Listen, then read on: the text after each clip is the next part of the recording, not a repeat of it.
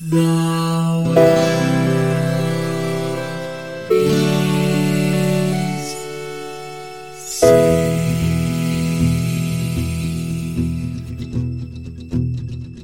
The living room's dark, save for light being cast from the big TV screen and the imminent sunrise that's teasing the one starry sky with whispers of morning. Hey, Mike. Hey, Lions, how you doing? Good. I'm uh, I'm excited about this game mostly because I feel like it's been ages since you've spoken up on an episode, and I just I knew you were going to have things to say on this one. Yeah, a reminder to the listeners that I am on every single episode. Um, I just don't choose to talk on almost all of them. I've only talked on four previous or three or four previous ones. Yeah, and and I appreciate. Yeah, it was tactics, uh, Link's Awakening, Secret of Mana. Ooh, Secret of Mana. Yep. hmm Yeah, you just you have a very discerning taste. You just wait until you have something valuable to contribute. Yeah, um, this is a three-person hosted podcast, and just the third host just almost never speaks. and you also never address me on most of them, which I don't consider rude. It's you're just respecting that I I will speak up when I finally have something to say. And similarly, George is on this episode. He's just not speaking. Whisper quiet. Probably, I don't know. He might speak. See, this is why we record with cameras on because if you put your hand up, then I would know you had something to say. yeah. So, what did we play? We played uh, The Earthbound in America, Yeah. which in Japan was Mother 2. Yeah, the second in a three. There's three of them total. Um, and uh, also the if you watch the Angry Video Game Nerd review, he talks about the he connects it to the Aronofsky film Mother with Jennifer Lawrence that came out like a year or two ago. He pretends that's part of the series, um, but no, it's not related to that. I Yeah, mean, is it is it not? who I mean, with the fan theories that run wild with this game, I'm, I wouldn't be surprised if you could make a case that it's somehow connected to that film. yeah, Earthbound. So, June 5th, 1995, uh, original US release. It came out in 94 in Japan. Um, for me, this was like a uh, borrow this game from Brian as much as I could borrow this game from Brian game. Um, and and I have some very specific memories of uh, sitting up in his house until very late in the evening trying to get the best weapon for Ness and for Poo because you only have a one in two fifty six chance of them being dropped from specific monsters. And we had like a big piece of paper on the wall where we were like tallying up how many times we were done that stupid fight. so like this game is like is it's deeply rooted in that time in my life, like in in my my young JRPG. But I realized I went back to this game with the same kind of frequency that I went back to other JRPGs, but I didn't always play it all the way to the end. Like I would get into it and then not finish it, even though I had finished it like a crap load of times as a kid. So like I was actually a little little nervous going into this. I was like, oh no. what, what if what if like I can't even bear to finish it? So that was like there was some some what would you say trepidation? I was I was timid Yeah. going into it. You didn't know if your nostalgia goggles would hold up.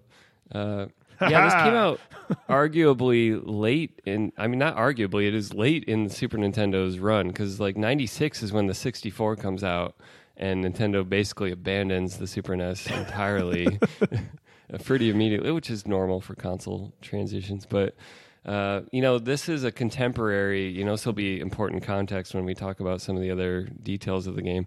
This is a, a peer of Chrono Trigger and Final Fantasy III and other what people often would rank as equally important RPGs for this era of gaming. Yeah, and I, I forgot to include Chrono Trigger, but in my notes, uh, in the visuals, uh, I literally was like, "Oh my god, this came out the same year as Final Fantasy three, right?" Which Yeah. is not necessarily a critique, but I was like that putting it in that place, like in the calendar of my mind. I was just like, "Oh, holy crap!" Yeah, and for me, it, I didn't have a friend that owned it, so this was I didn't get as deep with the game when it came out. It was a rental that was like, wow, this game is really interesting, but it would be more like I'd get a weekend with it, and maybe I did that four or five times. Never beat it back then. Never probably didn't even get very far. I don't feel like they gave you the guide um, when you rented it back then, which I think is pretty damn crucial for this game. If they're packing a guide in with it, that either is just you know the Japanese developer saying we don't trust Americans to know what's going on, or they know they made a very strange game and they really wanted to. Hand- I mean, that was common in you know some of the NES games you guys review. They the the instruction manual actually gave a lot of help on like here's how this game actually behaves. Also, we we we guys we guys review. Um, but yeah, it's uh, it something about shipping it with the guide that would normally cost like twenty dollars if you bought it independently is either questionable about the game's understandability period or damning about their perception of american audience like you said which is probably the one it was. It's probably them being like ah they're not gonna get it. They're not gonna get it. Let's just give them the guide. Famously final fantasy IV, which was released as 2 on the super nintendo was dumbed down and made easier. If you play the usa rom it's an easier game because they're like eh let's go easy on them I well, we we can get into a whole other conversation about Final Fantasy, but apparently, like a bunch of the early ones that didn't come to the U.S. was entirely because they were like, they're not going to get it. They they won't. This is way over their heads. Which, as a long a lifelong Final Fantasy fan, is kind of like, come on, I would have played your game. But anyway, we played Earthbound this time. Um, I do. Before we talk about anything else, I need to ask you: uh, when you first turn on Earthbound and you start up a new game, the very first thing it makes you do is name everyone and choose like your what they call flavor, like the color of the the text box and the background and stuff. So one, uh, how did you name your characters? And two, what is your flavor, Mike? Uh, my flavor is pizza. I think was what I picked this time, or that was favorite food. That's a separate question. That is a it? separate question. The flavor is like the color of the checkerboard and the outline of the text boxes. Ah. yeah, that's flavor. I think it was a blue a blue frame, uh, whichever mint, Mint, whatever it is. yeah. But yeah, I'm I'm a plain flavor guy. I also very rarely changed my text box in like any of the Final Fantasies because I assume that they picked those colors on purpose. And the alternative colors always seemed like eh yeah, Final Fantasy was always very disciplined. The the white text on blue, just high contrast, easy to read, and as we know from the Secret of Mana review, that their window checkerboard nonsense was like nigh unreadable. So I'm, I appreciate that Earthbound's choices were still readable for the most part, no matter what you pick. That's true. I think there's only like two or three. Whereas like some of the Final Fantasies actually give you like an RGB slider. And It's like go ahead, make it whatever horrible lime green you want. Make it hot pink. yeah. I'm a plain flavor guy. I respect your choice of mint. Yeah, visuals. How are the graphics in this game? They're um quirky, they're simplistic, and I think it's really important that you mentioned a moment ago that this game came out as a contemporary of Final Fantasy III, which was, you know, the Japanese 6 because uh you would almost not believe that these two games came out within like 6 months of each other. Yeah, and that this game had a. I read. I know you're not supposed to do research, and I I respect that. But uh, five years this game was in development, but that doesn't mean it was in art direction for five years. It means that all the other things we're going to talk doesn't. about were. I'd say the the graphics are very charming. They're very cute. I very, I enjoyed you know the way the you know one of the coolest things about this game is the setting is so unique and i'm sure we'll have a lot to say about that especially the further you get into the adventure how insane it gets but uh, you know even just being set in like houses and cities and modern day and like you know your your enemy choices are not choices the enemies you face are like they start out even before they get really strange it's like you know it's like a cop or a, hippie or uh, you know a dog or a bird which may be more normalish for rpgs but you know you're facing contemporary like things that you didn't see much it was almost always fantasy medieval kind of um, or cyberpunk kind of settings in, in any other RPG. And so just the novelty of being in a town and going into shops that were like modern, like an arcade, not just like, oh, ye old armor shop.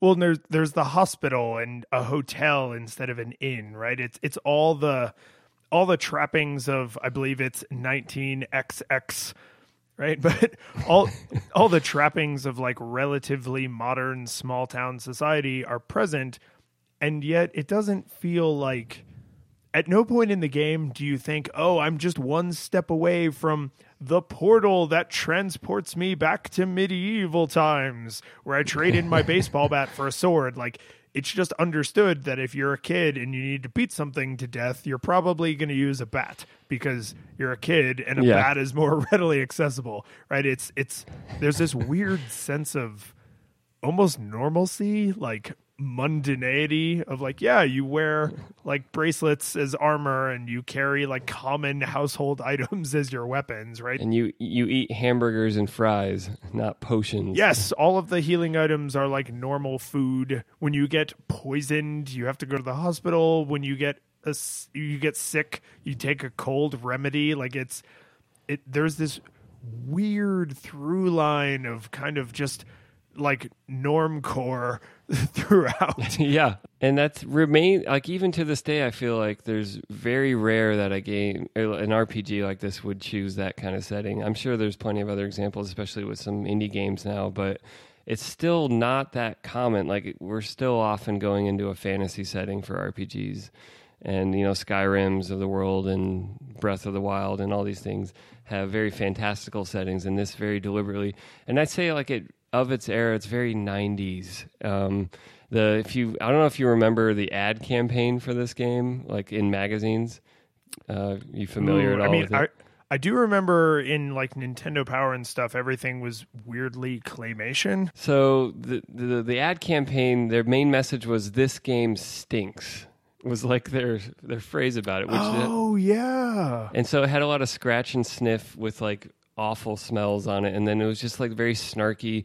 And it's kind of like if you look at it, it's so '90s. It's just like extreme piles of goop, and like everything was gross out in the '90s, and like alternative and.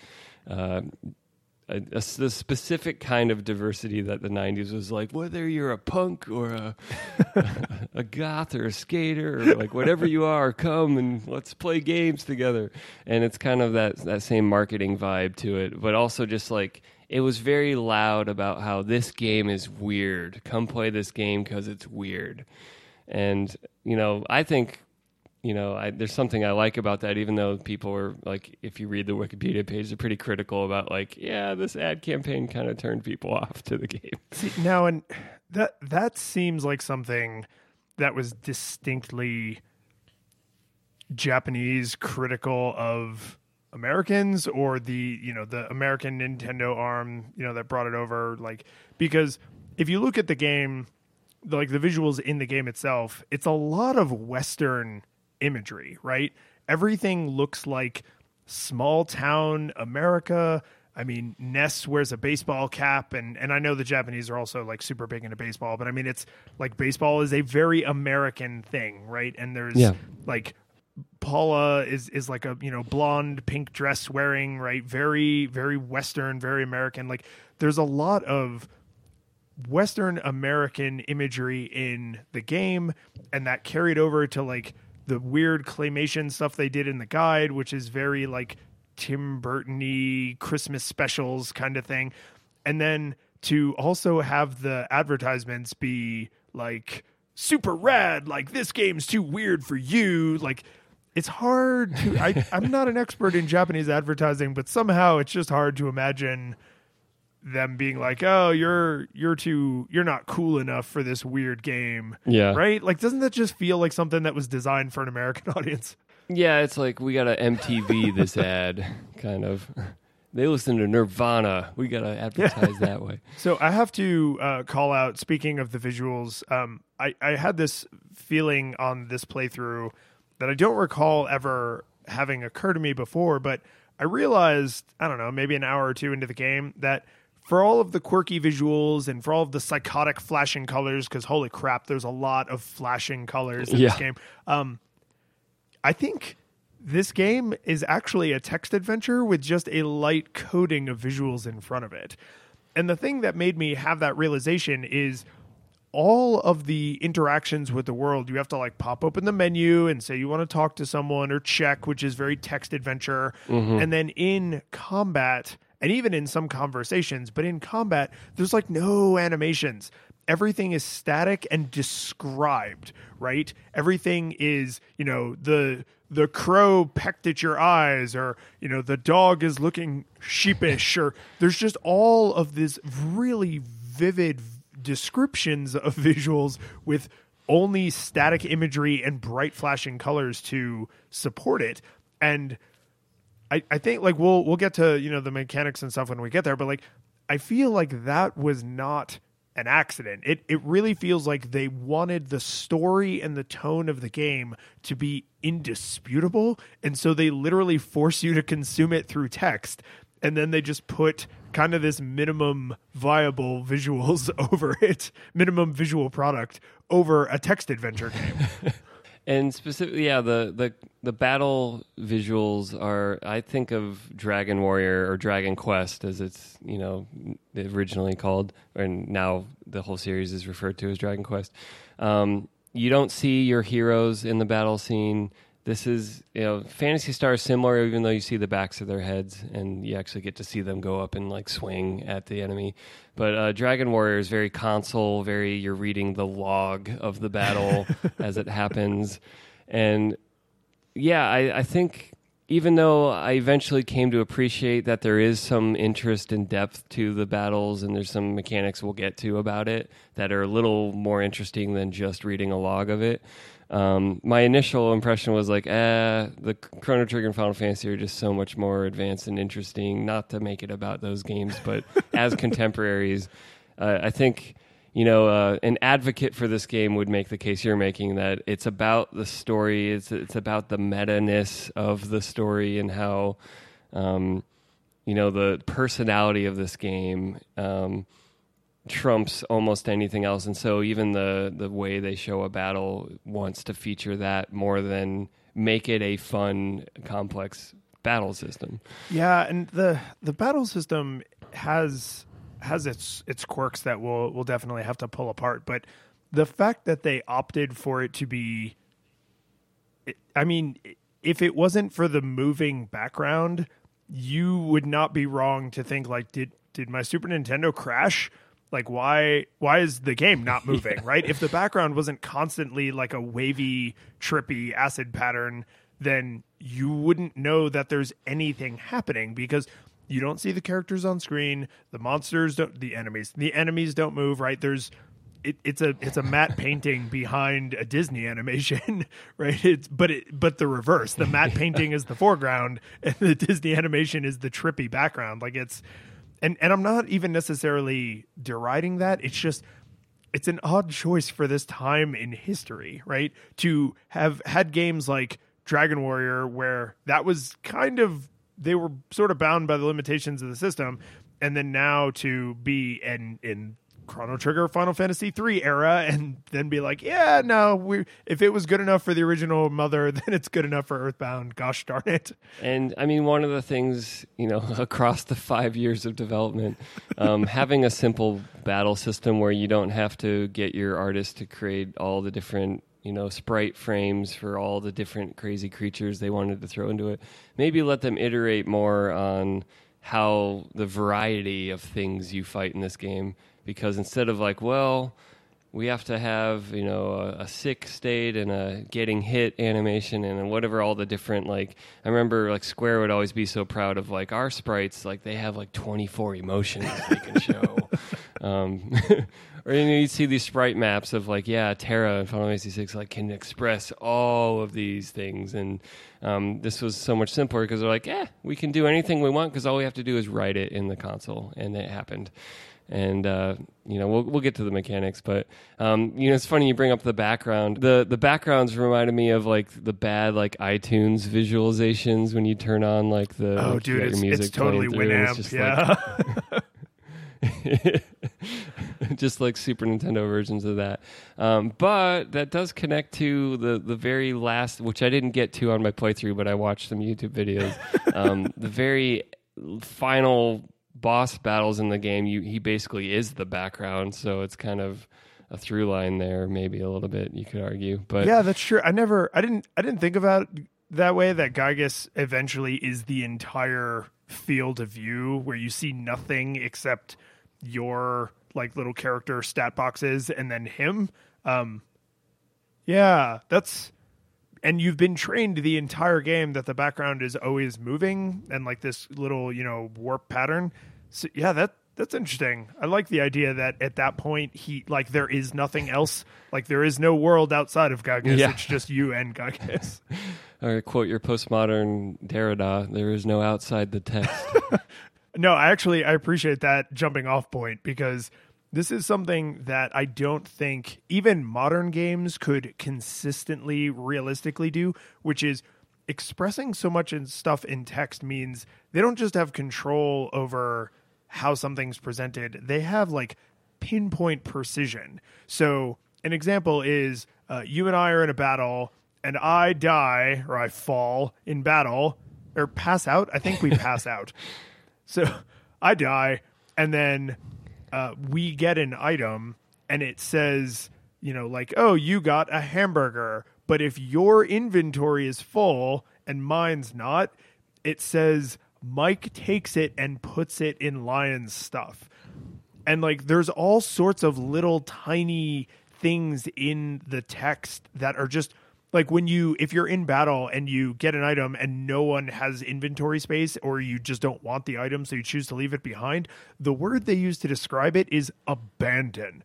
It says yeah, you abandon like the hamburger or whatever. And like there's there just aren't ways that you could convey that same kind of inner emotion through no matter how high res a character's pixel art is. Like their their face can't convey that they feel like they are abandoning this item or like the sadness you feel when you have to put something into my backpack because I'm a corpse. Like there's just like the the fact that they went with the crazy text gave them a kind of precision control that is it's kind of amazing and they and they use it right? It's not laziness like this feels like an absolutely intentional choice but i once i started noticing like all those little subtle things I was spending a lot of time in my own head being like oh what am i supposed to be feeling based on the way this sentence is phrased or based on the way that right? And then when they do convey something through the visuals i'm kind of like yeah, but what would they have described this as in text? Like you almost start Yeah. shifting away from the graphics.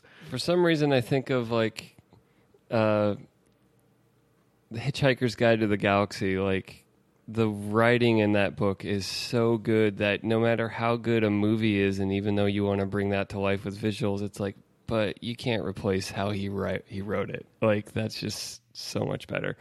And I'm not the guy that's always like, oh, the book was better, but Only on Ender's there, Game. there are times when you're like, yeah, yeah, yeah. Ender's Game, first episode ever, flipping tables. Um, what other visuals before we get too off the rails into the concept of the game?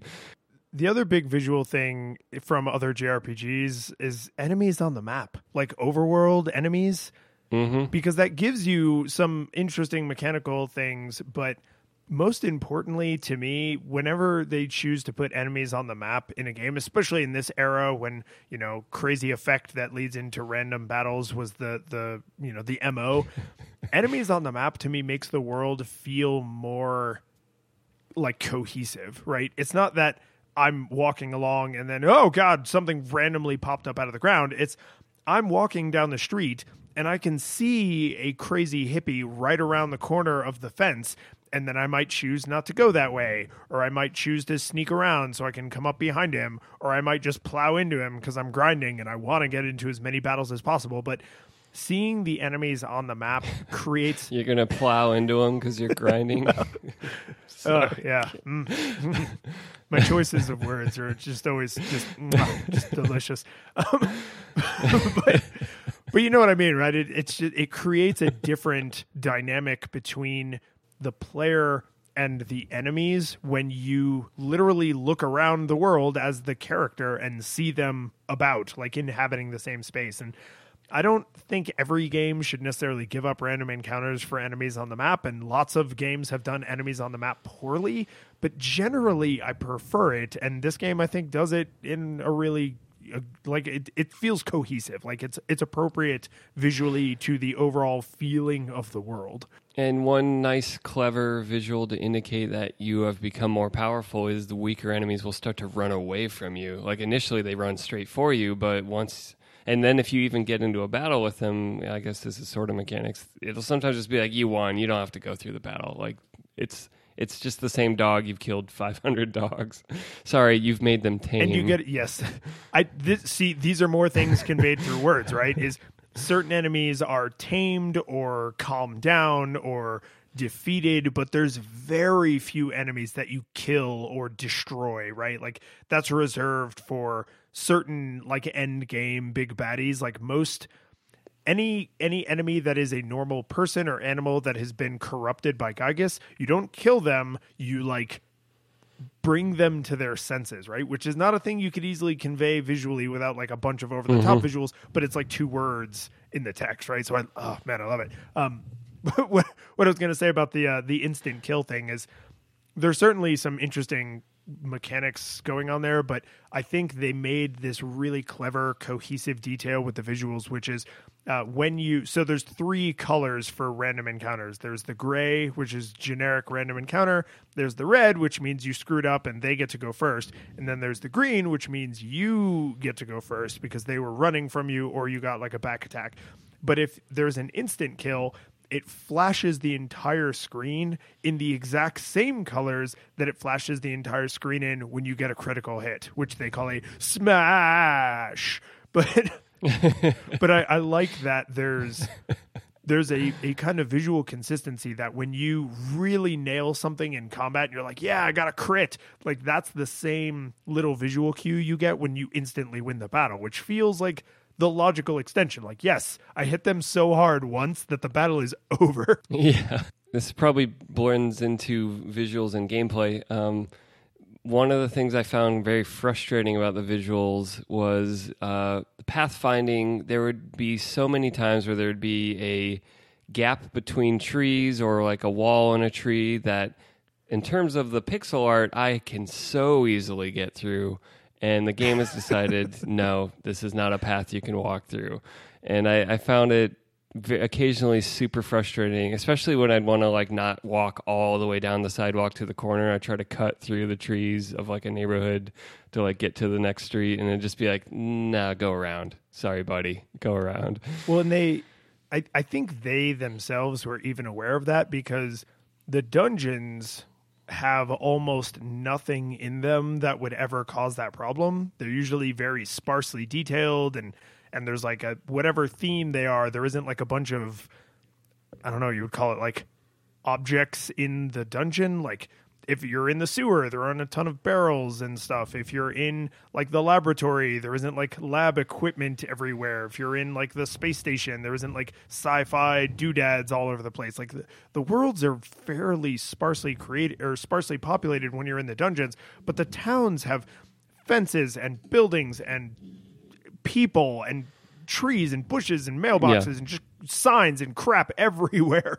So like when you're walking through a town where you're like, oh, no big deal, I could just cut over through here. Nope, no, you in fact cannot do that. I know it looks like you can, but no, screw you, right? And then when you're in the dungeon, where that feeling would be maybe more concerning because there's a higher abundance of enemies and you're trying to desperately like get to safety or achieve your goal they seem to have opted not to to populate those worlds with any of that stuff so yeah it's annoying and i'm surprised they they like kind of let it go like why can't you just like clip through a bush or something who cares One of the other things I, I guess I would say about visuals is uh, the game really ma- gave you a sense that anything could be something you might have to fight. Anything, any creature, any object, any. There's nothing is safe, sort of. Um, and so you know I- it's just such a novelty. We're like, oh, I- I'm going to fight a taxi now, or I'm going to fight. I don't know. Like it gets so bonkers by yeah I the mean, end. you, you get attacked by street signs in the first uh in you know in Onett um cops and random citizens attack you the entire police force decides to hop and try to destroy you, which Yeah. I thought was the game doesn't really seem to be making any commentary on police brutality, but it was just like, wow, okay, I'm just going to fight the entire police force now.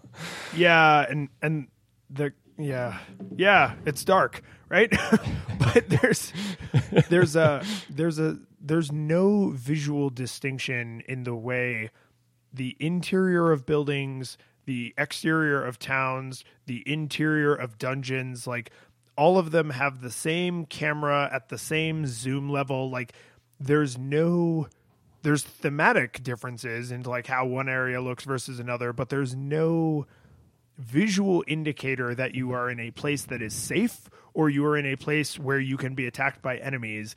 And from literally the moment you walk out of your house, there are snakes and crows and dogs that attack you. So the mm, game Yeah. very quickly teaches you oh, by the way, the entire world is out to get you. You are never safe at any time.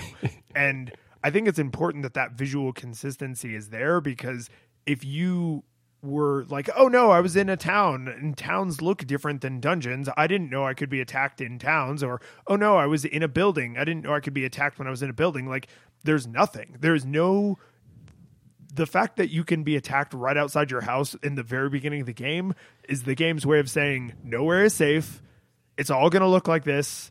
Any NPC or bush or random street sign is going to potentially murder you, right? And I, I like I like what that conveys tonally about the universe, but I also think it's kind of maybe even unique. I can't think of another JRPG that I've ever played where it's like, oh, by the way, the entire world is trying to murder you, so just be aware of that. No, I mean, eventually I'm going to have some words to say about this game as pop art and as like kind of like the end of Metal Gear Solid 2 when it kind of gets so meta, postmodern, insane. Like there's there's not a lot of games that go this deep with its conceptual framework. And that is, that is part of the visual through line of even though the graphics are simple, you could even say they're like in some ways they kind of suck for what the Super Nintendo was capable of. They're just kind of like it's like a nice NES game more than a Super Nintendo game sometimes. Yeah, I mean the these are high res versions of the NES graphics, right? Because there's in in Mother, the original game, there's uh, a lot of visual overlap, right? The main character looks very similar. There's a lot of similar looking enemies and similar kind of towns and stuff. And it really feels like what they did was make HD versions of the NES game, not Super Nintendo graphics. And like, do you remember when uh I don't think it was the most recent Smash Brothers, but like one or two Smash Brothers ago when they show each of the characters and like the little sparklies goes over them and they go from looking the way they did on the GameCube to looking like, oh my God, on the Wii, they look amazing. And I always thought that commercial was really funny because when they show the high def version of Kirby, he s- looks like exactly the same. Just like you had a pink sphere and now you have a pink sphere with slightly better shading. And that's kind of how playing Earthbound feels. Is it's like, oh, we took NES graphics and added a few more pixels, but there isn't more shading, there isn't more detail, there isn't a lot more of anything. And again, not bad, but a very intentional stylistic choice to be like, hey, you know that chrono trigger? Yeah, that's not what we're doing. We're not going to do that. One more graphics thing. Well, I have two more, but the one I wanted to bring up, which we we noted to each other pre-show, um, the house furnishings don't make any damn sense in this game. no, they do not. the The rooms are huge. It's like a bedroom is huge, and there's just like a couch in the middle, and it's just like.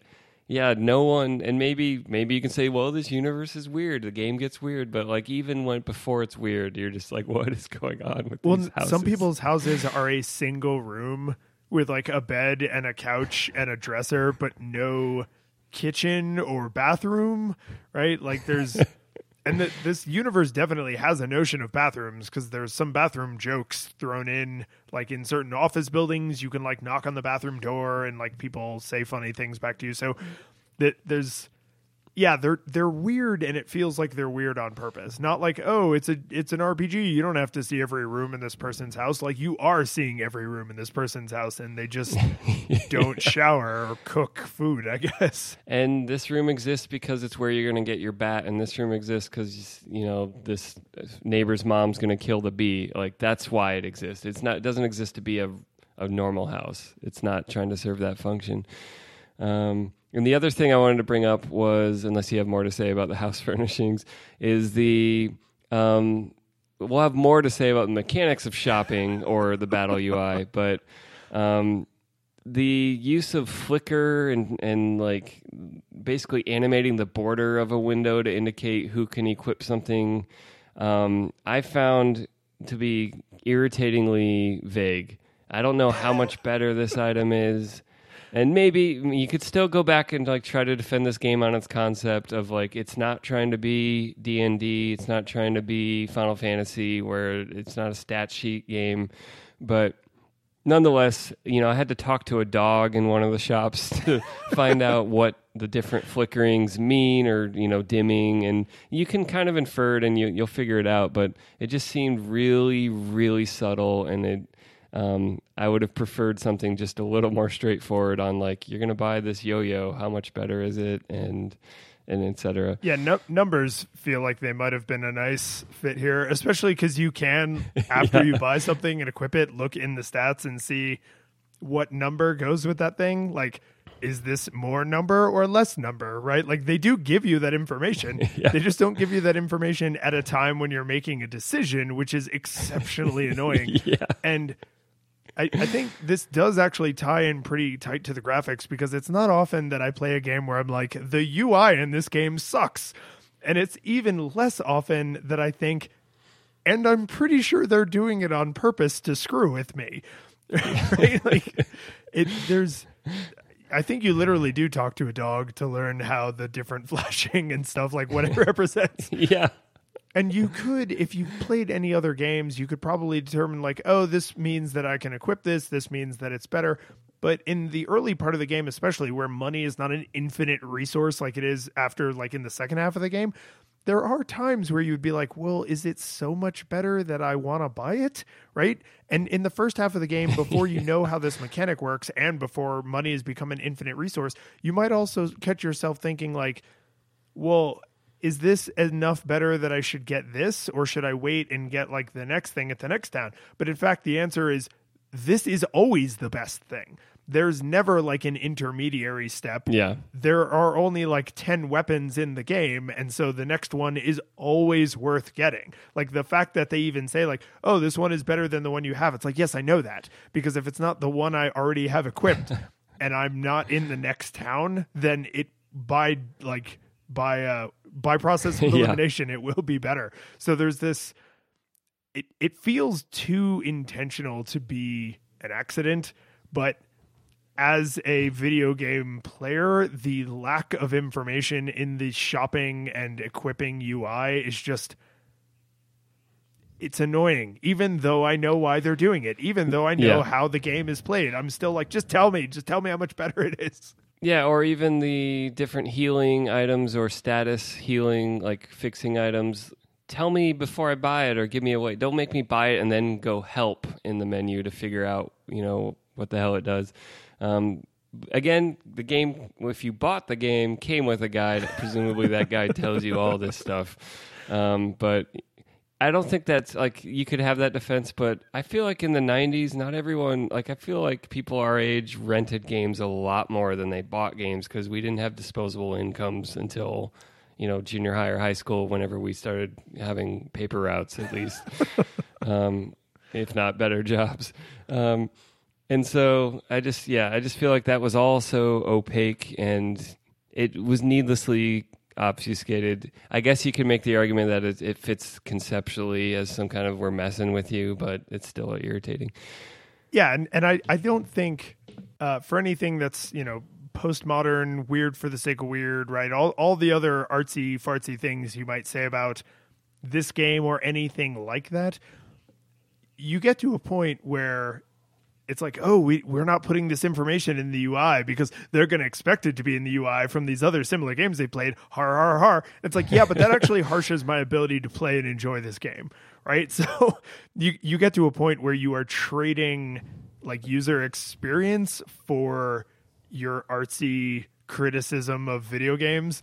And to me, this is this is a fall down point. Like I would rather have had a more traditional Final Fantasy style. This one's better. It's better by this much, right? Like do you want to buy it because you might see a better thing next time right like i i would have rathered that than the quirky you have to memorize what everything does and you have to just know that the next weapon is always worth purchasing right there's like it, it's it's a it's a it's the the clever UI supports their their tone, but I think it sacrifices some user experience, some some player experience. PX. Okay, I thought of one more visual thing that I wanted to bring up, which is people are chatty in this game, and I don't mean like in the story that's awesome because the, the writing is so good and I, I you know I would definitely want to you know take whatever time we want to talk about how good the writing and how funny and interesting and weird this game is um, but even the routine things like saving your game or shopping are just kind of grating after a while because they just they always got something else. Dad's got something else to say about. It. He doesn't want you working too hard, and he's gonna say it every single time you save. You're a hard worker, just like your mother. I guess there's another weirdly, I wasn't expecting to compare it to Metal Gear, but when you save in Metal Gear, like you guys brought up on the episode, I chose not to say anything at the time, but I listened carefully to you guys talk about how, yeah, Mei Ling or whoever has just always got some words of wisdom for you. And you're just like, can I just continue? Like, why? why are we doing this? And especially when you're shopping and you, you want to buy four hamburgers or you want to get a bunch of teddy bears and you're just like stop talking and just let me buy three of them at once. And i know i'm, I'm getting into the mechanics but um, it's very verbose. And and this is the text ui right? Like this is a visual choice they made. We're not going to give you a little counter that lets you say i want four things. They're not going to give you all this clear visual information and a little help box even though they have the screen real estate for it right? They they give you this super minimal ui and then all of the affordances that would come with more information all just go out the window, right? And like I think it's hard not to talk about this stuff without talking about how it impacts the mechanics of the universe because there this is not an accident. Like they made these visual decisions not because they thought it looked cool, it's because of the impact it has mechanically. They wanted to have all these effects and they're like, "Well, what visual things could we do?" And in the case of like the store and in the case of like the battle system and stuff, their answer was throw away most of the visuals and make them read about it. yeah. Should we talk about audio? You got any other visuals? Now we should talk about audio. I feel like I'm going to be the George of this episode and not have a lot of notes about audio, which might be surprising given that uh, ostensibly I'm a musician. on paper, I play one on TV. yeah. Um, I thought the the the the the, in, the MIDI samples they used in this were very. I've heard this on a lot of Super Nintendo games. Mm. Um, the compositions we can talk about, but the actual sounds, I'm like, this is like Sim City. This is like some other other early era Super Nintendo games before Square, whoever started pushing the boundaries of you know, we're we're still not to the PlayStation era where they get CDs and the music just gets so good, but uh, you know, it's very much like it felt like stock patches for the different instruments. Um, but I do think the music was is lovely in this game, and there's lots of very very memorable music. Um, other than the couple of town themes that I got so sick of that loop so quickly, the little banjo tune um, there's a couple of them that uh, you know I kind of like I'm gonna have nightmares about. Like it's just gonna fade in as my alarm in the morning, and I'll be like, God damn it. that said, I do think I really love the soundtrack. I think it's a great soundtrack. It it fits really well with the the kids going through the world and then discovering how strange the world is. Uh, it's it's pretty cool. So, I I had not considered sort of reuse of other Super Nintendo sample sounds, but I'm going to speculate wildly here and say that may have been intentional in the way that someone who wants to sound like a certain band makes sure they use the same like effects pedal on the same guitar and they get the same kind of cymbals so that their crash has the same kind of sound as the this other band that they're kind of emulating the style of because i i think that sort of comfort and familiarity is almost it almost tricks you right? You hear these like very similar sounds to like Mario games and SimCity and like early Super Nintendo era games. And so you're like, oh, this all kind of feels familiar. I recognize music that sounds like this.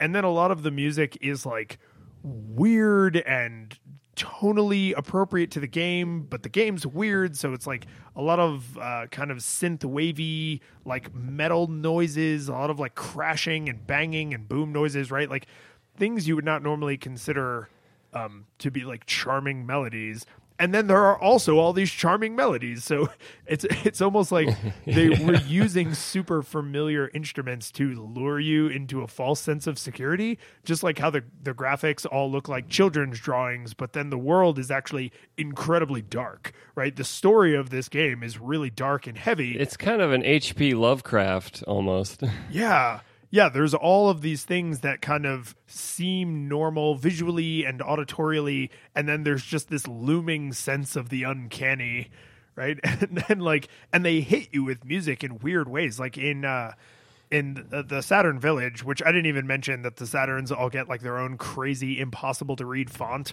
which I love, but it gives you an idea of like how weird their voices are supposed to be. So like you imagine the sound, haha, here's how I'm tying these things together.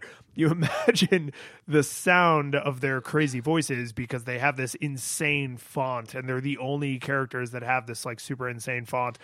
But uh, in that town, uh, there's this one Saturn that you can talk to, Mr. Saturn. There's this one Mr. Saturn you can talk to, and he's like, Hey, do you want to drink coffee with me? And if you say yes, you are forced into this crazy, like, five minute long text crawl where it's like, hey guys, you've come on this super long journey and you've learned so much. And there's a piece of music that is only accessible during that text crawl. And it's this like really chill, like, hey, come on, we're all gonna pull together and we're gonna save the day. And like it's just it's so bizarre. Like that there's this very lovingly crafted piece of music that's hidden behind this almost frustratingly long text crawl. And if you accidentally talk to that Mr. Saturn again, you can get tricked into watching that long text crawl and listening to that music again. Like it's uh, yeah, the Lovecraftian is actually not that far off. Yeah, there's there's something terrifying underneath this universe, even if it's got so many bright, colorful, wonderful things going on. Uh, this is a creepy universe, and I think that's part of the enduring appeal of Earthbound. Is not just the, the lull, I'm random, I'm funny. It's the there's that that undercurrent of like this is kind of messed up. um, and you, you, yeah, you just want to go home and be with mom and dad, but there's something kind of messed up going on. Um, yeah, uh, it's interesting you brought up the you know kind of to kick back the visuals. The fact that an entire village has their own font is a visual thing, and it just kind of got me thinking about how by basing this game on a very simple stack, you know, the visuals are simple, the being text driven.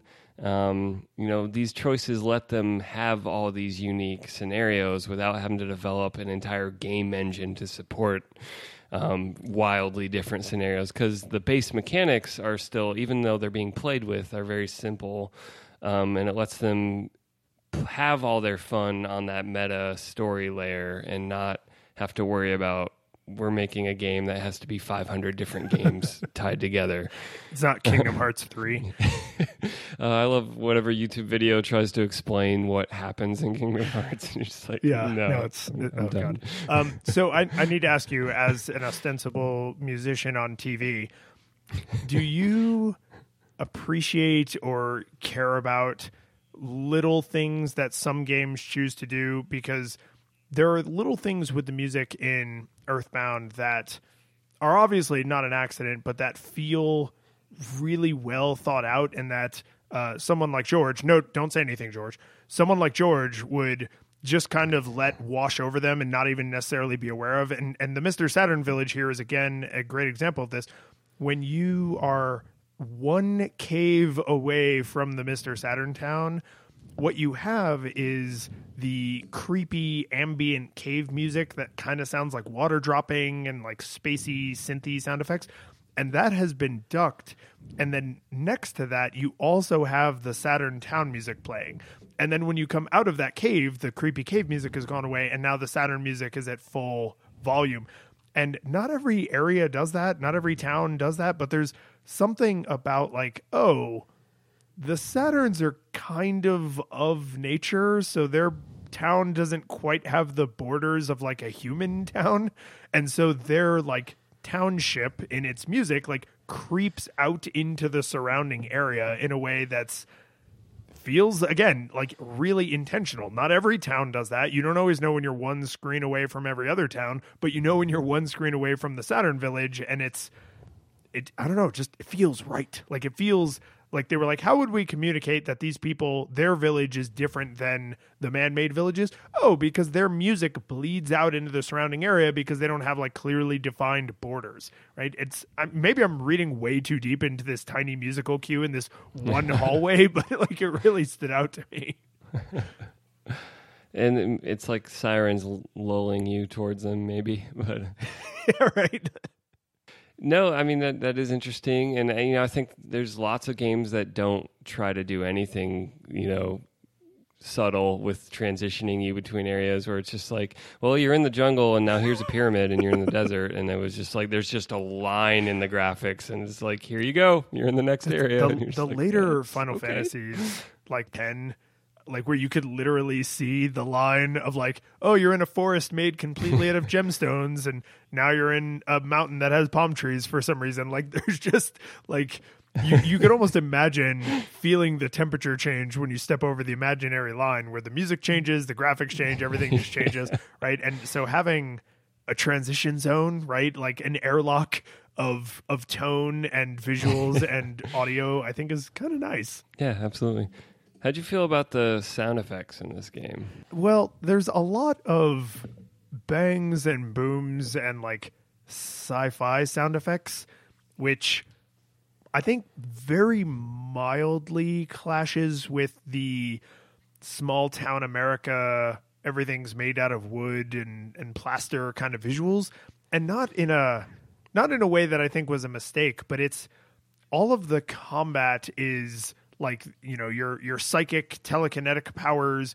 You fight a lot of robots. You fight a lot of aliens right? There's a lot of like gushy metallic you're hitting you know things with baseball bats and frying pans. So there's a lot of like clanging which you know as you said the super nintendo is less capable of conveying those noises than like a playstation would have been. So there's a lot of like sharp high pitched noises with you know an attempt at like low thudding noises that really just come across as like kind of like bwomp but it's it, i don't know like it, it's there's a a certain sci-fi-ness to the audio that isn't always present in the visuals until like later in the game when everything is robots and everything is space aliens and then it feels a little bit more cohesive but it's like yeah. the the sound effects are almost pulling you forward into you're going to be fighting robots with psychic powers, and so expect everything to sound like new synthwave music, right? And it's kind of pulling you out of the normal, the way the world looks very normal. The sound effects are like pulling you forward into the sci-fi coat of paint that's on everything. I'd, I'd say that you know the battle sounds. I think they're they're not necessarily remarkable or state of the art or anything like just like the graphics aren't, but they do fit what's going on, and I do think it's pretty satisfying when you get a smash hit. You feel really good, and the, the little the, the smash sound is just like yes. Uh, this guy that you know, especially because uh, when, you know, not in mechanics yet, but when you miss a whole lot and then you get a smash, you're just like, ah, finally, finally hit him. it, it is satisfying. and you know some of the spells used have pretty nice sound. Like I think they're they're interesting. They're they're definitely different than you know what you you see in a lot of games.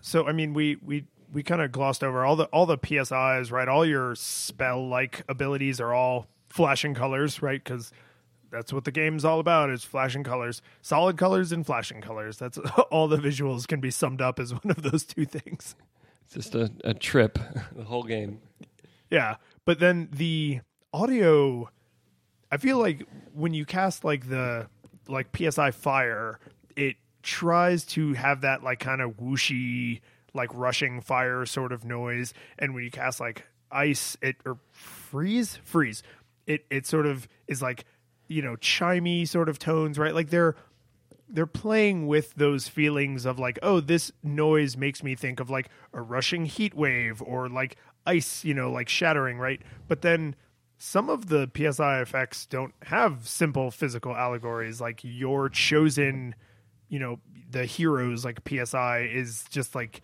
the force of their will.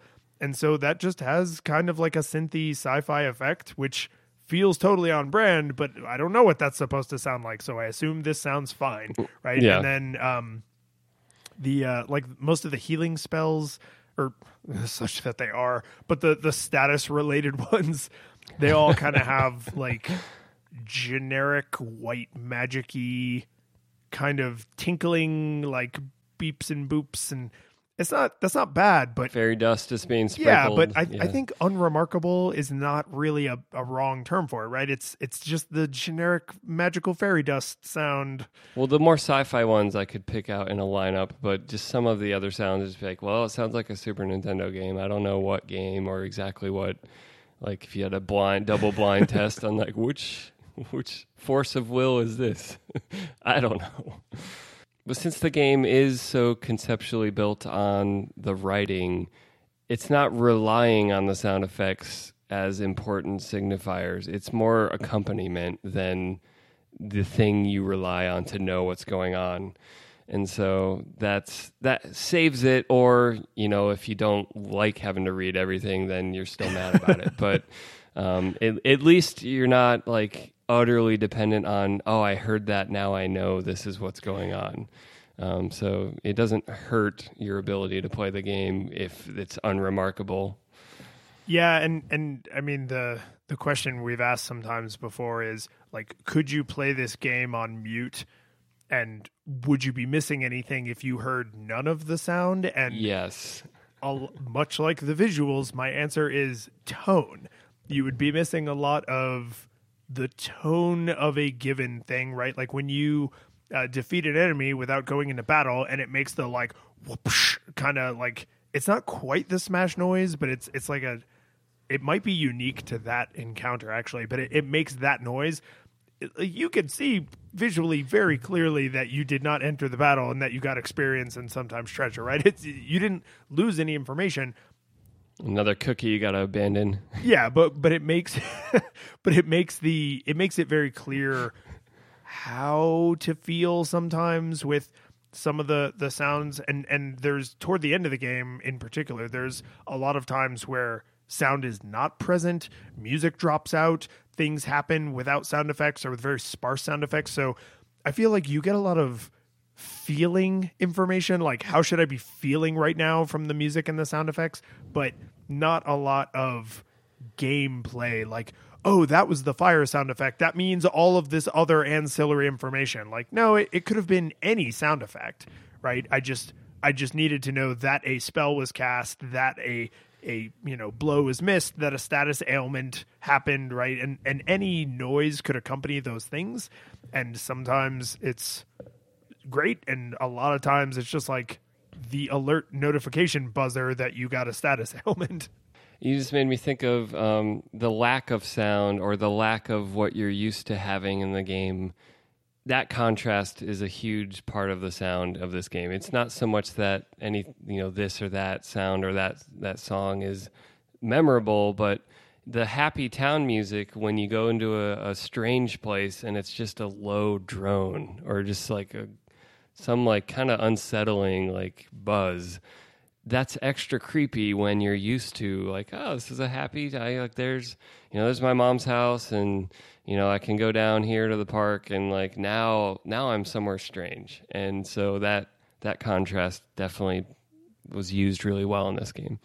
Right and that's often not conveyed either clearly visually or in like an over the top way visually not always. I mean like threed is super obviously zombie town but like there's there's the music or i mean i guess you would still call it music right? Like a drone when it's just like a buzzing that that conveys a tremendous amount of foreboding and something is wrong here that it would be hard to convey with the visuals that wouldn't be alarmingly jarring, right? Like if everything on the screen was like flickering or shaking or the colors were all wrong, like that would be an overwhelming like like things are wrong here, danger, danger, but just having like a like a buzzing or a drone or like music that's just like a little bit off, I think conveys tone and emotion in a way that is is better suited i guess for sound. Like it's a it's the right tool for the job i guess.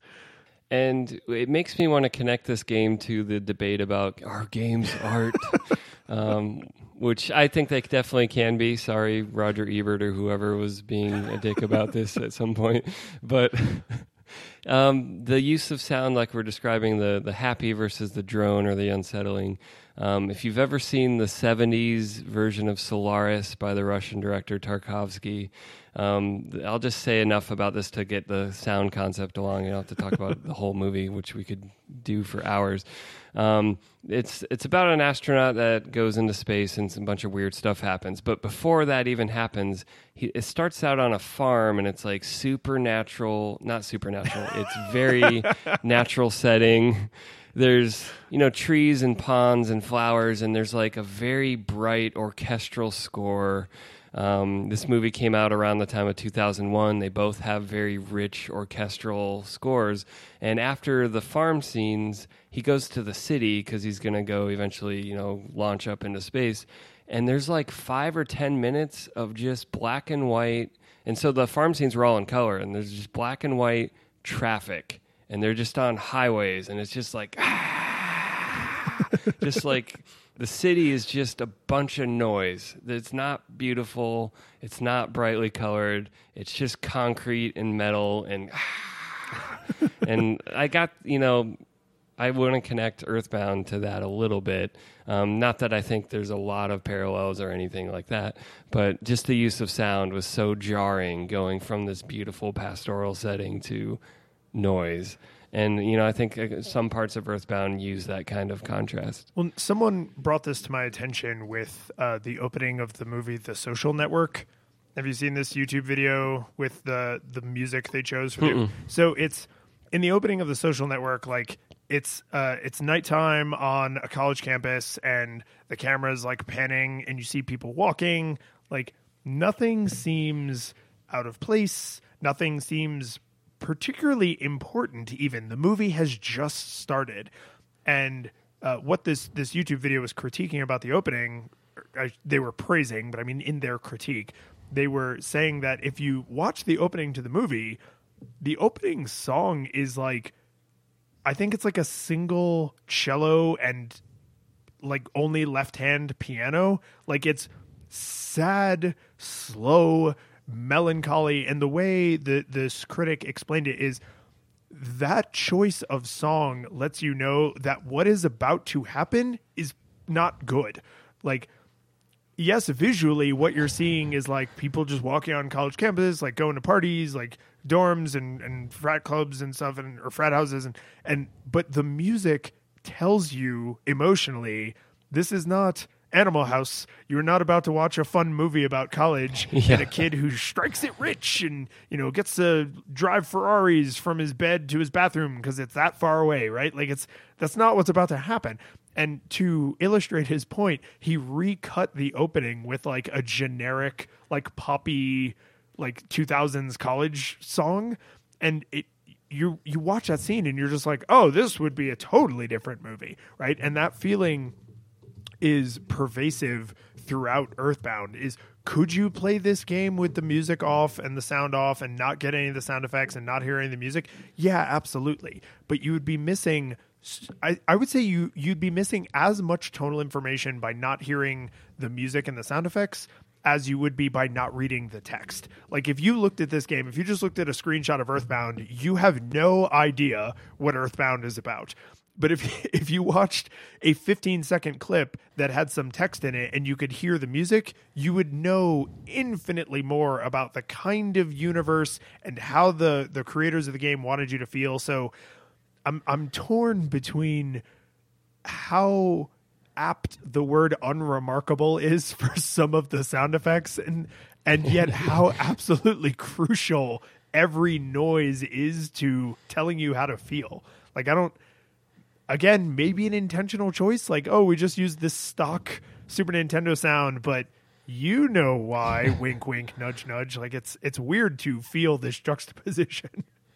Maybe it's like, could someone make an animation with Lego blocks that makes you cry? And you're like, these are just Lego blocks, but what they made with them is so, you know, whatever, moving, whatever it is. Um, should we get to controls? Yes, we, we can move on to controls because I have a lot of things to talk about for mechanics, but one very specific note about the controls, which is I've probably replayed this game, I don't know, a dozen or so times. I've probably played it to completion at least five to ten times. Um, I'm pretty sure on this playthrough is when I learned that L is the all consuming make the game progress button. like, you can use it to Yeah. talk to things, but you can also use it to check inanimate objects. And if you go into the menu and you talk to an inanimate object, it says, Who are you talking to? And if you check someone that you're supposed to be talking to, it just says, like, I think everything is fine or something like that, or no, nothing, nothing to see or something like Yeah. that. But but if you just press L, it is the all-purpose advance the dialogue button. You can use it in shops, you can use it in battle, you can use it on the overworld map. Like it's it's the magical button. How did I not know this? And why is that button L? And your like your tone of voice is incredulous, but it also almost sounds like, "Yay! They created this amazing button that should have just been the default in the first place." Yes. And yeah, because before you know about L, you have to open the Dragon Warrior menu to say, "Am I?" So Dragon Warrior is even worse. Just by contrast, it gets even worse because in Dragon Warrior there's stairs, and stepping on the stairs does not go through the stairs. You have to open the menu and say stairs. And so that's just text adventure. You know, that was probably an upgrade from text adventure because at least you have the affordance that in the menu there's the word stairs to know that you need to use that. Whereas in a text adventure, it's just like open door. You can't open the door. Oh, I guess I can't open the door. and so you just have to ask every question possible to figure out how to move. But yeah, before I discovered the L button, I had, you know, a lot of anger piled up to say, why do I have to click, you know, three or four times to do anything every time I want to do something? And then the glorious L button. And then I was like, why is it L? Why isn't it A? But then, you know, one of the nice benefits of it being L is you can play the game one handed. I don't know what you're supposed to do with your other hand. I guess you're supposed to eat food. I'm not going to make other suggestions, but at least you could play with one hand. and, and when you because I I discovered that it was L and I was like, "Oh my god, oh my god, this is changing everything in my life." Right? Like everything I thought I knew has come crashing down around me. And then I mentioned this to you in our chat and you were like, "Yeah, it's kind of weird that it's L, but I guess it sort of lets you play the game one-handed." And then I was like, "Oh my god, everything is changing again." Like I've never like you don't think of most games as like one handable and you could i think realistically play the vast majority of the game with one hand and if you were willing to tolerate like triggering um, menus at the wrong time just as a way of getting the menu to close you could maybe play the whole game one-handed like that's such a bizarre Yeah, could that possibly be why they made it l maybe.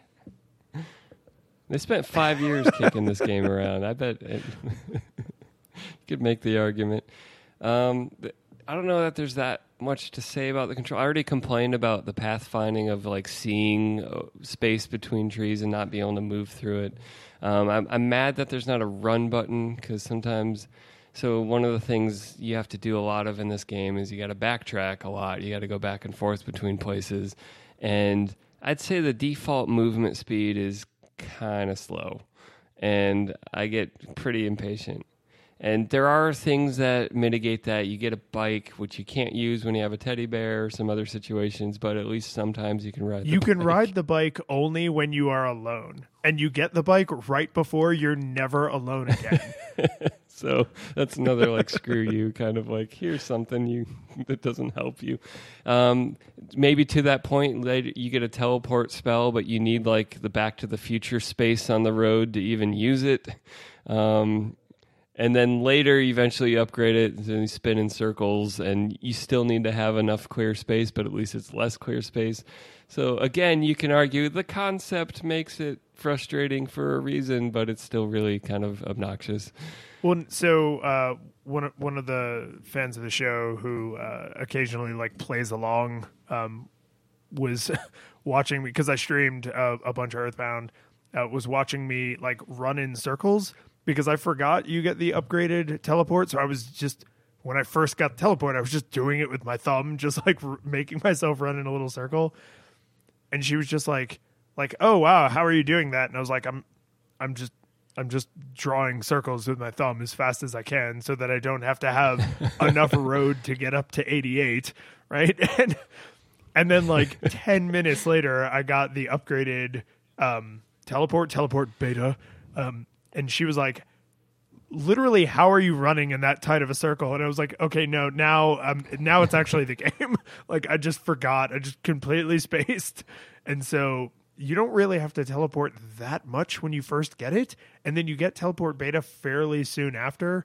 So again it feels kind of like a screw you. Just like oh you gotta have all this highway to get up to 88 miles an hour marty. Just kidding. We'll let you run in this tight little spiral. Like it's, it's like why? Why didn't you just do that the first time because the game isn't trying to make things convenient It is not. It's it's it's it's not trying to make them inconvenient either, even though there is plenty of inconvenience at times. It's just doing its own tune. It's it's playing another song, man. but ah, mechanics. Uh, what do you Uh, got I mean, for this? should we just jump right to uh, the uh, Sisyphusian nightmare that is inventory management? Yeah, and connect that straight to shop purchasing. Yes. Yeah. The, the the and this is why I said it. Like, it's almost impossible to talk about the UI without talking about the affordances it totally robs you of mechanically, right? Because they could have given you a bunch more useful information and options in the shopping UI, but they don't. In fact, some of the limitations feel so directly cribbed from text adventures that there's no way it's an accident. Like these are intentional choices. Like if you um first off, there you know, there's four party members. Each of us has their own inventory, and if I'm dead, I can't use my items, but other people can take items out of my bag and then use them, but only outside of combat, not inside of combat. So there's just all of this horror around the way the inventory is managed. And if you buy something, like say you buy the next bat, and you know that that bat is better, they thought, oh, you know, it'd be nice when you buy the bat. The next thing the shopkeeper will say is, Do you want me to buy your old bat for X amount of dollars? Which is really convenient because there's zero reason to keep old equipment ever. So you say, Yes, I would love it if you buy that. But if Ness's inventory is full, then I can give it to Paula, but then I have to leave the shop, which, as you mentioned, is 800 lines of dialogue, and then open the menu, move something from my inventory to Paula's, then move something or move the bat into my inventory from Paula's, equip it, then reopen the store, and then sell the bat. And all of those are individual, distinct actions. When you go to the shopkeeper, they say, Do you want to buy or sell? And then you buy or sell one thing. And then the shopkeeper says, Okay, do you want to buy or sell? Hi, I'm a server. it's totally how I'm a server. Holy crap. It totally is, right? Just every single action is as if you just started the interaction, right? It's it's like when uh when when like voice assistants first started to get popular, and then they were like, oh, now you can make like continual requests and say like, oh, hey, uh, Guillermo, I want to hear this song by the Rolling Stones, and also what is the weather like today? right? Where when they first came out, like those would have been distinct actions. That is Earthbound. Earthbound is talking to Siri. It's Hey Siri X, Hey Siri Y, Hey Siri Z. Right? It's just oh god, it's it's laborious. You just triggered everyone's dingus that has an Apple device. I probably did. I'm sorry. I'm not sorry. It's okay. Yeah, the shopping. Yeah, it's and it, it, was very of its era, I would say. Other than Square was totally kicking ass at all of this by this time with their Yes. RPGs. By ninety nine, right now, you know exactly the differences. Yeah, all the stuff we said, but um, you know that this is how painful most Phantasy Stars are. This is how painful most of the Dragon Warriors are. So it's not worse than the status quo for the most part, but it still sucks. Well, and it, it feels like an intentional it feels like an intentional holding on to this UI. And then they actually went out of their way to make the user experience a little bit worse because there are first off, you have a very small inventory. So not only is my inventory and your inventory separate inventories, but they're small and they include your equipable items. You can equip four items. So if your inventory is let's say 20 items, it's really only 16 because four of them are taken up by equipment. So there's that. And then you pair that with the fact that there are items in the game that are useless. And some of them tell you, like, the, I think it's the postcard says something like just a postcard has no use. But then there's other things like the ruler. and if the description of the ruler is like, it's a great ruler, you could totally measure things with it. But it has no function in the game. So, like, not only do they give you this super tiny inventory, and then they make managing that inventory really hard, but there are items that are garbage just to screw with you. Yeah, it's it's it, there's something from a certain perspective that is so lovely about the mess of this game, but it's not as a game. I'll I'll get to this point later, but let's keep going on mechanics. Um, I'd say you know along these lines, is there anything more infuriating in an RPG than when you need or want to run away and it just fails over and over, and you watch them kill you, and you're just like. I'm either losing half my money or I went through the pain of going and depositing into the ATM before I went on my adventure, which is now an errand you have to run all the time if you don't want to lose half your money. Um, yeah, just some of these things the backtracking, the menu, the listening to everyone mouth off at the end of the conversation. Which is frequently very funny and very interesting all over this game, but in the areas like shopping where you do it over and over, man, just don't do it there. Like be as weird as you want everywhere else. Why does it have to be here? Why do you have to say something else? Yeah, I don't I don't need every interaction. It, and and I feel I've I've been reprimanded by people in my real life for what I'm about to say, which is uh, I don't personally get a lot of social value in my life from interactions with like shop clerks and I don't pretend that I am their buddy. Like when I go into a store, I'm polite, but it, I am there to transact business. And so I probably come across as very short to people. And the place that this is manifested in a very like millennial, you know, 2010s way is I don't talk to my Lyft driver, right? Like if I take a Lyft somewhere, I am headphones in, Yeah, don't right? talk to me. because this we are not friends. This is a business transaction. You are a taxi driver. I am a taxi passenger. And I know that that sounds incredibly arrogant, but when I work, I have worked counter service jobs. And if somebody wanted to stand there and make chit chat with me, I did it because that is essentially what they were paying me for. If they wanted to talk about sports, which I don't care about, or news, which I try not to follow, or movies, which I do care about, but not always the movies they cared about, while I was making their coffee, I would do that because that is the service that they were paying me for. If they stood there in silence and were obviously not looking to chit chat with me, I would make their coffee in silence and then hand it to them because that is the service they were paying me for. And this game feels like that, but without my ability to give them a look that conveys, I don't want to talk to you. So like every transaction in every store is like, oh, how about this? Hardy har har. Do you want to buy or sell? Okay, have a great day. And it's like, stop, stop. This is the eighth item I bought for you. You don't have to tell me to have a great day. Like we're still doing business. My my brother wrote a short story for something we published called the Pseudo Book uh, about a fast food restaurant before there were menus. And so, like, you would go to this restaurant and they would go, Do you want a certain number of hamburgers? yes or no? Do you want a certain number of cheeseburgers? Yes or no? And then you go through that list, and then it's like, Do you want one hamburger? okay, do you want two hamburgers? Oh you want- God! So the- it's you. Ha- you have to do items and quantity of items separately. through yes or no questions that they ask you. And like obvi- this would be in like next Earthbound will probably do this because they'll want to torture you even more.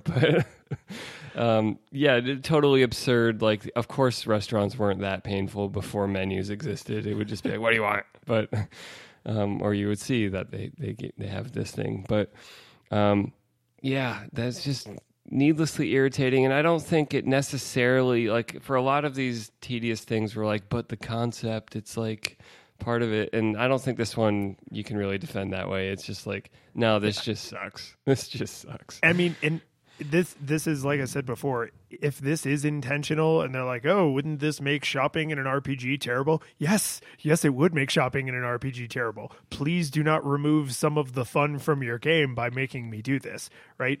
Because it's it's not it's not a thing that you slog through, and you're like, "Oh God, I hate that one part of the game." That's like it's Metal Gear Solid 3 climbing the ladder like what a thrill right it's not that that's it's not that weirdness just so you have this like moment of forced introspection because there's literally nothing happening in the game but you have to hold up on the joystick like this is something that is completely mundane and transactional that you do dozens and dozens and dozens of times throughout the game.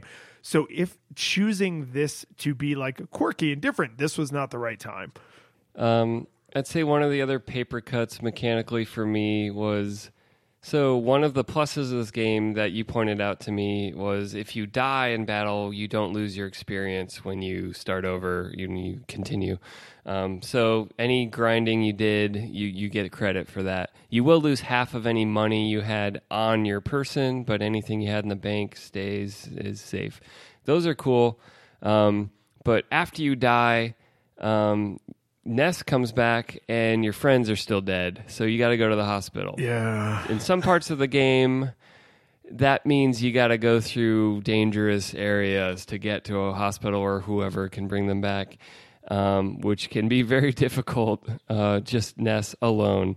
Um, then, even after you bring them back at the hospital, their psi power is still gone. So you got to go find a hotel or whatever version of someone that can help you, a spring, or whatever it is. Um, and so there's kind of this like turnaround time uh, latency to really being back and ready to go again. That you know, middle to late game gets more irritating depending on what part of the game you're in. Some, you know, sometimes it's not so bad, but um, that that cycle got old for me. Of like, okay, now I've got to like, I'd rather reload my save than try to rebuild my party. And and the fact that I would rather reload my save and lose all of the money and experience that the game generously let me keep when I died sometimes came across as the superior option to okay, now I'm going to walk to the hospital and individually res each person because every business transaction is high on the server. And then go to the hotel. And oh by the way did you forget that you lost half your money? So maybe you've been putting all your money in the atm so you weren't carrying enough money to res everyone and sleep at the hotel? That's one more trip to the atm did you do the mental math wrong? That's another trip to the atm to get the last $20 you needed or whatever. Like it's if you have a choice as a player between retaining some of your progress or losing all of it the game should not make you go maybe losing all of it isn't that bad. Right? Like, that's a weird place to be in. And, and you know, it didn't happen all the time, but when it happened, it was it was very noticeable and very painful to be like, ugh. Well, especially in because you you spend the first portion of the game as just Ness, and then you get Paula, but then once you get oh god, Jeff, Jeff, Is it Jeff? I I can't. You gave him some absurd name in your playthrough. They're all like fluffy, flappy, whatever, farty. I can't remember. Yeah. Um, but yeah, once you get the the nerd kid, the builder, engineer person, um, then like the balance shifts, right? Yeah, it's Jeff. Yes. but like from that point on, the balance shifts that when you die, you now have to res more than half the party, right? Because only Ness comes back. You now have to go to the hotel to restore everybody's PP, right? It's, it, yeah, it's the game should not ever put you in a position where you would willingly give up the experience and money they allowed you to keep when you died just to save yourself like the 10 minutes of walking around and doing ATM withdrawals. The game has, you know, I'd say the classic RPG pain of who do I got to talk to to move this thing forward. Um, I'd say this game has a very acute case of that in almost every area of the game, which is part of the joy of the game is talking to people in the game. So I'm okay with it. Like almost anyone you talk to has something funny or interesting to say, and the script is very strong in this game.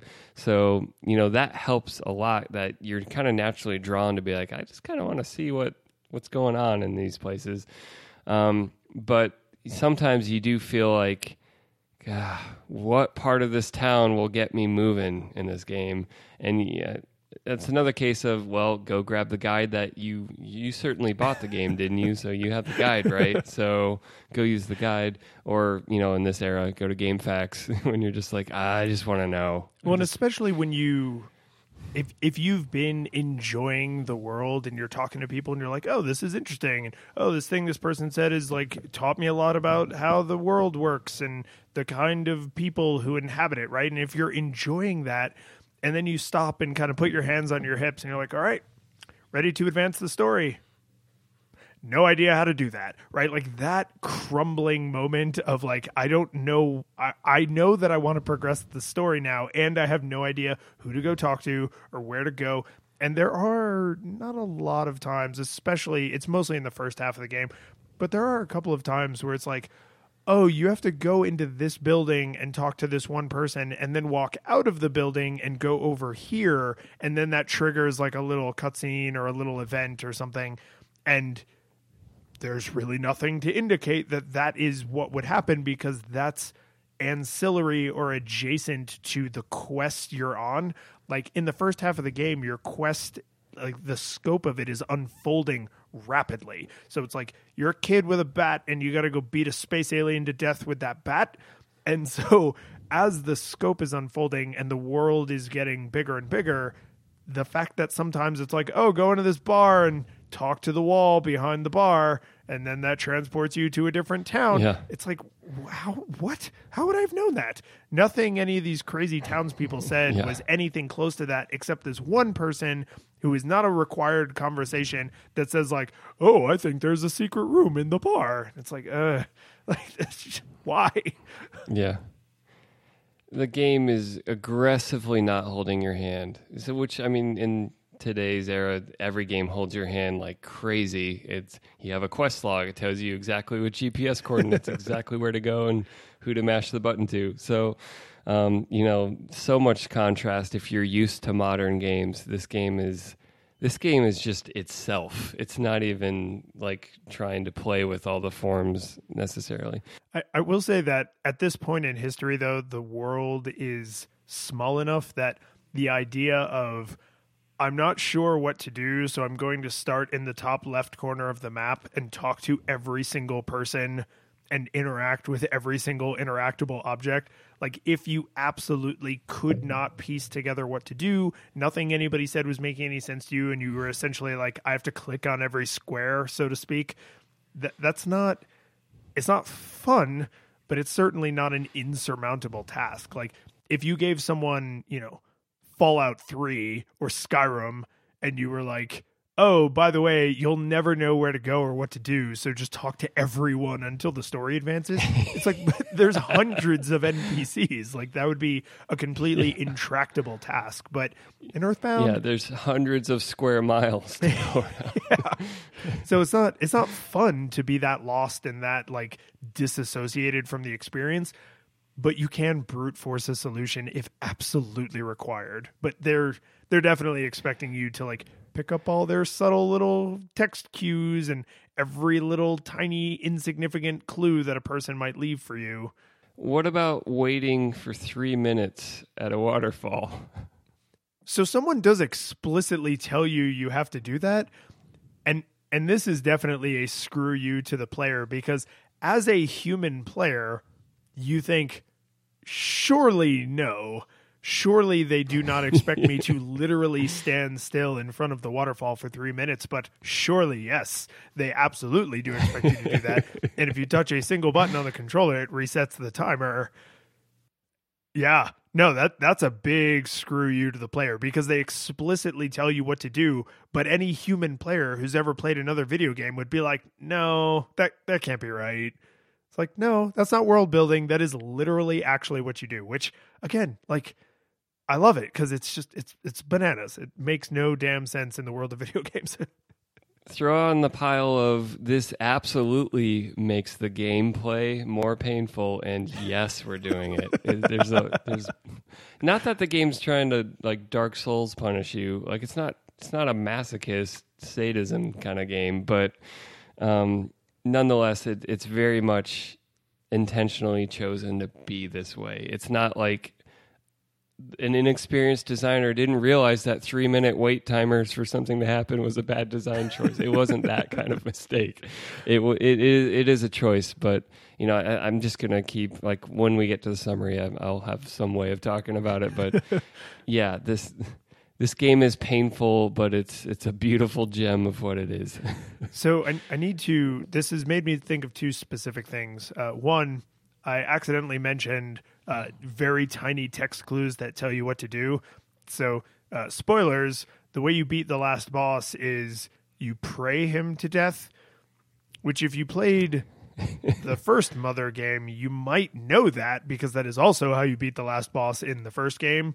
Um, or it's a it's a very similar mechanic. You don't beat them to death; you some other thing them to death, and uh, there is literally one and only one single line of dialogue that Pokey says to you during the final encounter that would clue you in to the fact that you don't beat Giygas through the usual channels of beating him to death. And he doesn't use the word pray, and that's what you need to do. You need to use Paula's pray ability. And so it's like they're really banking on you like piecing that together. And if you do, then it makes the last fight really interesting and we'll get there. But if you don't know that, it would make the last fight psychotically frustrating because you would just die and die and die and have no idea. Like, am I getting close? Yeah. I, like, you would have just no idea what's happening. Um, the other thing, uh, when it comes to battles specifically, in terms of like just quirky mechanics that are definitely intentional but are just so weird, is uh, when the game starts, you don't have a lot of health. And by about the midpoint of the game, you have you know, in the mid hundreds, like two, three, four hundred hit points. Um, when you take damage, your health counter literally counts down. Like it, it looks like reels on like an old fashioned uh, like slot machine. And if you finish the battle, run from the battle, or heal yourself, that action takes effect at whatever number is being displayed, not on what the target number is. So if you have 100 hit points, and it is counting down and you take you know 50 damage so it's counting down to 50 and you heal yourself when it's only at 75 you start healing up from 75 right the math is not strict commutative addition and subtraction. It is like based on what is visually displayed to the player. It's like an interrupt on it, it. it is and i can't think of a single other game i have ever played where you could essentially stop yourself from bleeding to death because there are times where tactically the right thing to do is beat the enemy to death as quickly as possible. The enemy has used a spell or done some ability that has KO'd everyone in your party. They're all going to die. But if you just damage them enough to end the battle before all four people die, you win. Right? like yeah. that is a weird that's a, such a weird mechanic, especially for an RPG. Like I am bleeding to death, but if I press A or L fast enough, I can actually exit this battle successfully. That's I can't think of another game of any type. Yeah, it's wild.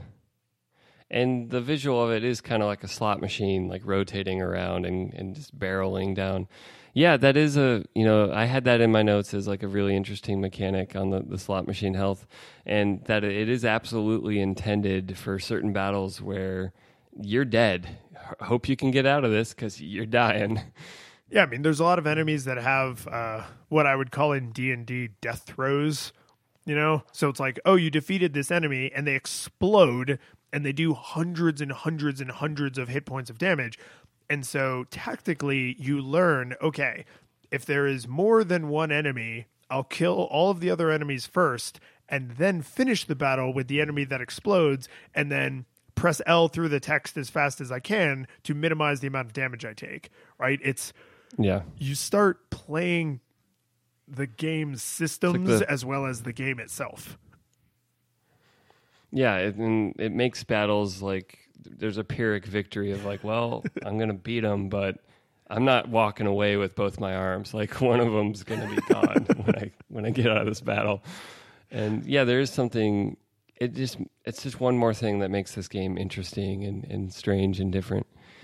So I have two two last comments um, before I let you do your postmodern uh, deep introspective moment. Um, uh, one of them is just me trying to be honest about uh, my games literacy. Um, so uh, I I I finished this game on a Twitch stream, right? So uh, I had I don't know a handful of people like cheering me on. It was actually kind of fun because there was this one uh, person watching who's like super engaged. They're like, "Oh my god, I love this game! Like you're super overpowered. Like you're gonna just walk through the last fight." And the march to the last fight is a friggin' slog, even for as overpowered as my party was. We were just dying and dying and dying. And so then this one person in the chat was just like, maybe just run from all these fights. And so then I tried running from all the fights and we're just dying and dying. So I had to keep going back and like refreshing health. And I literally finished the entire game without realizing that there is uh, there is a spell like ability, one of your your PSI abilities that brings people back from the dead. And I didn't know that. And I don't know how long I had that ability. And so I literally played the entire game like on hard, where, where I just could have been resurrecting people, but if I didn't have items in my inventory to resurrect people, I had to go back to the hospital. Like I was I was playing with an, one arm tied behind my back, particularly in the second half of the game, where people are dying constantly because that is the battle that is the battle system as they designed it. So I just wanted to be honest that uh, I had this very public, embarrassing finish of the game where people watched me not know that I could res people with the healing spells that I had. So that was a thing. Uh, the, the other thing about the end of the game that I think is uh, fascinating is uh, the final boss fight is essentially a cutscene because you just keep saying like pray, pray, pray, pray, pray, pray, pray, pray, pray, and then that just does all of the damage required to defeat Giygas, and it's it's it's basically a cutscene. Like you you see some text, you pray. It's the spirit bomb moment, right, from Dragon Ball Z, and then you you win, and that feels a little anticlimactic to have this big final boss scene be um, essentially just like press L to continue. but then I realized that if you juxtapose that against what would be the ending cinematic, you have to play the end of the game.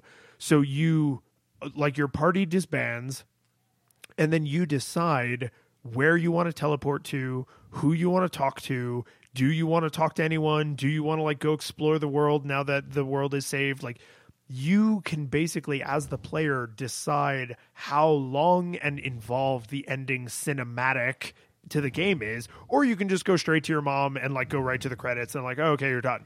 And again i there's a chance i'm reading too far into this but it really feels like an intentional like oh isn't aren't we turning all these tropes on their head that the last fight is a cutscene and the last cutscene is all player driven right? The, the to have those things reversed so mechanically like so in such a thick and ham-fisted way it can't be an accident like they knew they were taking all of the player choice out of the last battle where you would expect it to be and putting it into the essentially credits where you do not expect it to be like it's a ah we fooled you kind of moment but it's done in a way that makes the ending of the game feel What a twist! what a twist, but what an interesting twist. Like it, it feels to decide like, oh, I'm gonna go talk to this person. I'm gonna see how this these people are doing now that I've saved the world. Like that's it it it it gives more ownership over the fact that we saved the world as opposed to like the way Fallout ends, where it's just like, here's how things turned out. yeah, absolutely. Um, I just to full disclosure, I've never played this game all the way to the end. So I when when we so when we decided we were going to play this, and you said like, oh yeah, I've, I was never able to to suffer the weirdness long enough to finish it, and rentals and stuff. I was like, oh, maybe this time, maybe this time, but I understand. I understand. I feel bad about it. Maybe that helps. Uh, as long as you feel bad. so, I mean, I think I know your answer, but does does this hold up? Oh, do you not want to have your your postmodern, or is that Oh, part that- of that your sum- my- that's your summary? Yeah, that's Okay. yeah. Uh, so for me, I would say this game completely holds up. Um, it is a particular flavor that I would expect a lot of people don't like and wouldn't suffer all the way through if they got because I mean you know it's like a 30 hour JRPG right? So you could easily get 10 or 15 hours into this and be like oh this is all it is. It's just weird weird trying to challenge my expectations. I could imagine people not liking this for what it is but if you like this taste it's really good. Like it is a really well made pile of weirdness and I, I love the soundtrack. Um, i didn't mention this during the audio but i actually went out and there's no official way to buy the soundtrack but you don't have to look very hard to find it through completely mundane channels like just posted on websites. So like i actually went out and found the soundtrack because i just love this music so much. Like the the game is the story is so well delivered. The writing is so clever and interesting and just different than all the other JRPGs I've played in my life. Like I would I would recommend this to anyone now, let alone say, "Oh, if you played this when you were a kid, you should totally go back and play it." Like I think as an art piece, it's the simple graphics and the way they chose to do the music and the focus on the storytelling has allowed this to transcend beyond its console generation in a way that a lot of games frankly don't right? So like not only no nostalgia goggles required but because it's such a quirky art piece and has such a an interesting place in history like i would encourage people to go out of their way to play this game particularly if you've played things that have artifacts in this that you might not understand. Like if you've played Super Smash Brothers, there's a bunch of crap in there from the Mother Universe that does not make sense to you. So if you play this game, this one in particular, because there's three games in the series, if you play this game, suddenly like the home run and the the home run bat and like Ness's like weird level, like all of that stuff starts to make sense. Like why it feels odd because this game is odd and it's great and everyone should play it. See, I, I kind of land in the middle. Like, if someone asks me, like, is Earthbound a good game? I'm kind of like, sit down, buddy. let's let's let's get some beers and let's let's start talking about this. Because there's all these ways in which I'm kind of like, no, I kind of hate this game on some mechanical levels, or the some of the experience of grinding through parts of this game, I don't enjoy but as a piece of game art, it's still so unique. Like it deserves its cult following. It's doing so many wonderful, interesting things. There's so many memorable moments and characters and scenarios, and the fact that you're fighting a stop sign or a taxi cab, or like there's things that I feel like there's still like no one has carried this torch very well since and I like it's like where are more experiments like like there's weird indie games, but there's nothing quite this level of like ma- like massive like artistic statement as a game. Like I don't see very much of that. And you know, maybe you know, listeners will be like, "No, I can think of 15 games you need to go play, Mike." And I would gladly take those recommendations, but I still feel like before or since there's nothing quite like Earthbound. So like I'm kind of in awe of this game, even though I'm not sure I enjoy playing it very much. Would, would, would you say that like because I, I can like Undertale is probably the quintessential inspired by Earthbound like love letter to the Mother series game, but it, it feels like Earthbound in particular because uh, Mother 1 didn't come to the United States and the Western world until later. Mother 3 still hasn't, and you can only play it through fan translations, like by playing hack ROMs. but Earthbound somehow achieved this like critical and public acclaim where it got this like it carved out this corner of pop culture. Undertale um of there's a game I think it's called Other that seems like it's another love letter to to Earthbound. Um games like Limbo and and Inside Out or, or Inside Inside? Inside um Firewatch like there are games that I can think of off the top of my head that are like artsy but somehow they all get evaluated for their artsy quirkiness and they're all directly related back to Earthbound. Like oh Undertale is got this thing that's inspired by Earthbound or the Stanley Parable is going to throw all of your notions of what a first person shooter is into question, right? But it's they're getting evaluated for the thing that they're adjacent to, not they don't become a pop culture thing on their own like Earthbound did. So are there other examples? I think you're probably right. There's tons that we we just aren't thinking of, but somehow they're not evaluated as their own thing.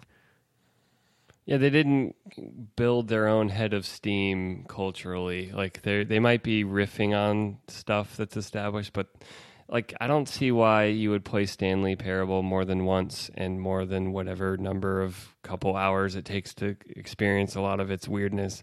And then you you kind of consumed it and you're kind of done. And I I've never felt like I wanted to go back to Stanley Parable even though I enjoyed it. And I could see going back to Earthbound way more than I could see going back to some of those other games you listed. And so there there's just something really special about Earthbound that it kind of like I begrudgingly came to love that aspect of it, even though and actually I think if you imagined a version of the game that took away all the things we complained about, you're probably slicing out a lot of what makes Earthbound Earthbound and it probably it may have been a better game, quote unquote, but it may not have been anywhere near special or important like to gaming. And so I think like there's it's it's a strange creature and I'm just kind of like I don't know how to summarize it. I I do think I would encourage people to check it out just because it's so interesting. But I also would say like you might not like it as a game at the same time. Yeah, it's hard to recommend any art house kind of game, right? Because you're or or it, it's like recommending a a kind of food that's not common to your area, right? Like if you live in small I'm just going to go with a stereotype. If you live in small town America and someone's like, "Oh, we should go out. What should we eat?" and you're like, "I don't know. I'm feeling Vietnamese." And it's like, "Do we even have a Vietnamese restaurant in this little tiny rural town?" Like before we even decide if we're going to go there like is that even an option? That's so outside of our normal like life choices right? And and so when you recommend something like an earthbound like for me as a, a jrpg fan like i can recommend this no question just on its merits as a game even though it has a bunch of mechanical failings its merits as a game and then the artistic and cultural impact like puts it into no nostalgia goggles no question territory for me. But i mean like if you if you have to rank it, like you got to put it onto that three point scale, like full, you know, monocle or no nostalgia goggles. Like if you have to put it in one of those boxes, how would you do it? I it's it's like somehow it's like some like quantum physics thing where you got to check this game out and it also kind of sucks in some very serious ways, and it's it's both and like I, I can't I can't pick one. I, I, I like that this a, not allowed. No, I, I love this because this is probably one of the weirder games that we've played on Nostalgia Goggles, and it's certainly tr- one of the games that's trying the hardest to be weird. And I, I sort of like that for you. It is completely defying rankability because that's just so earthbound. yeah. It, its rank is I don't care about what ranks are. I'm I just am. I exist and I here I am. Like that's what it is. Curtain falls, the music plays, the credits roll, then it all fades to black, and you're left by yourself. The fanfare is gone, there's no player two there by your side to share victories won. But as you slowly progress down the hall to your bed, a few great events leak back into your head from the time that you spent traversing the land, battling evil, fighting the darkness, just sword in hand. Your memories creeping with the edge of a smile. You realize again what you lost for a while. You're gonna think back much less on how you saved the day than on all the experience gained. Gamers play what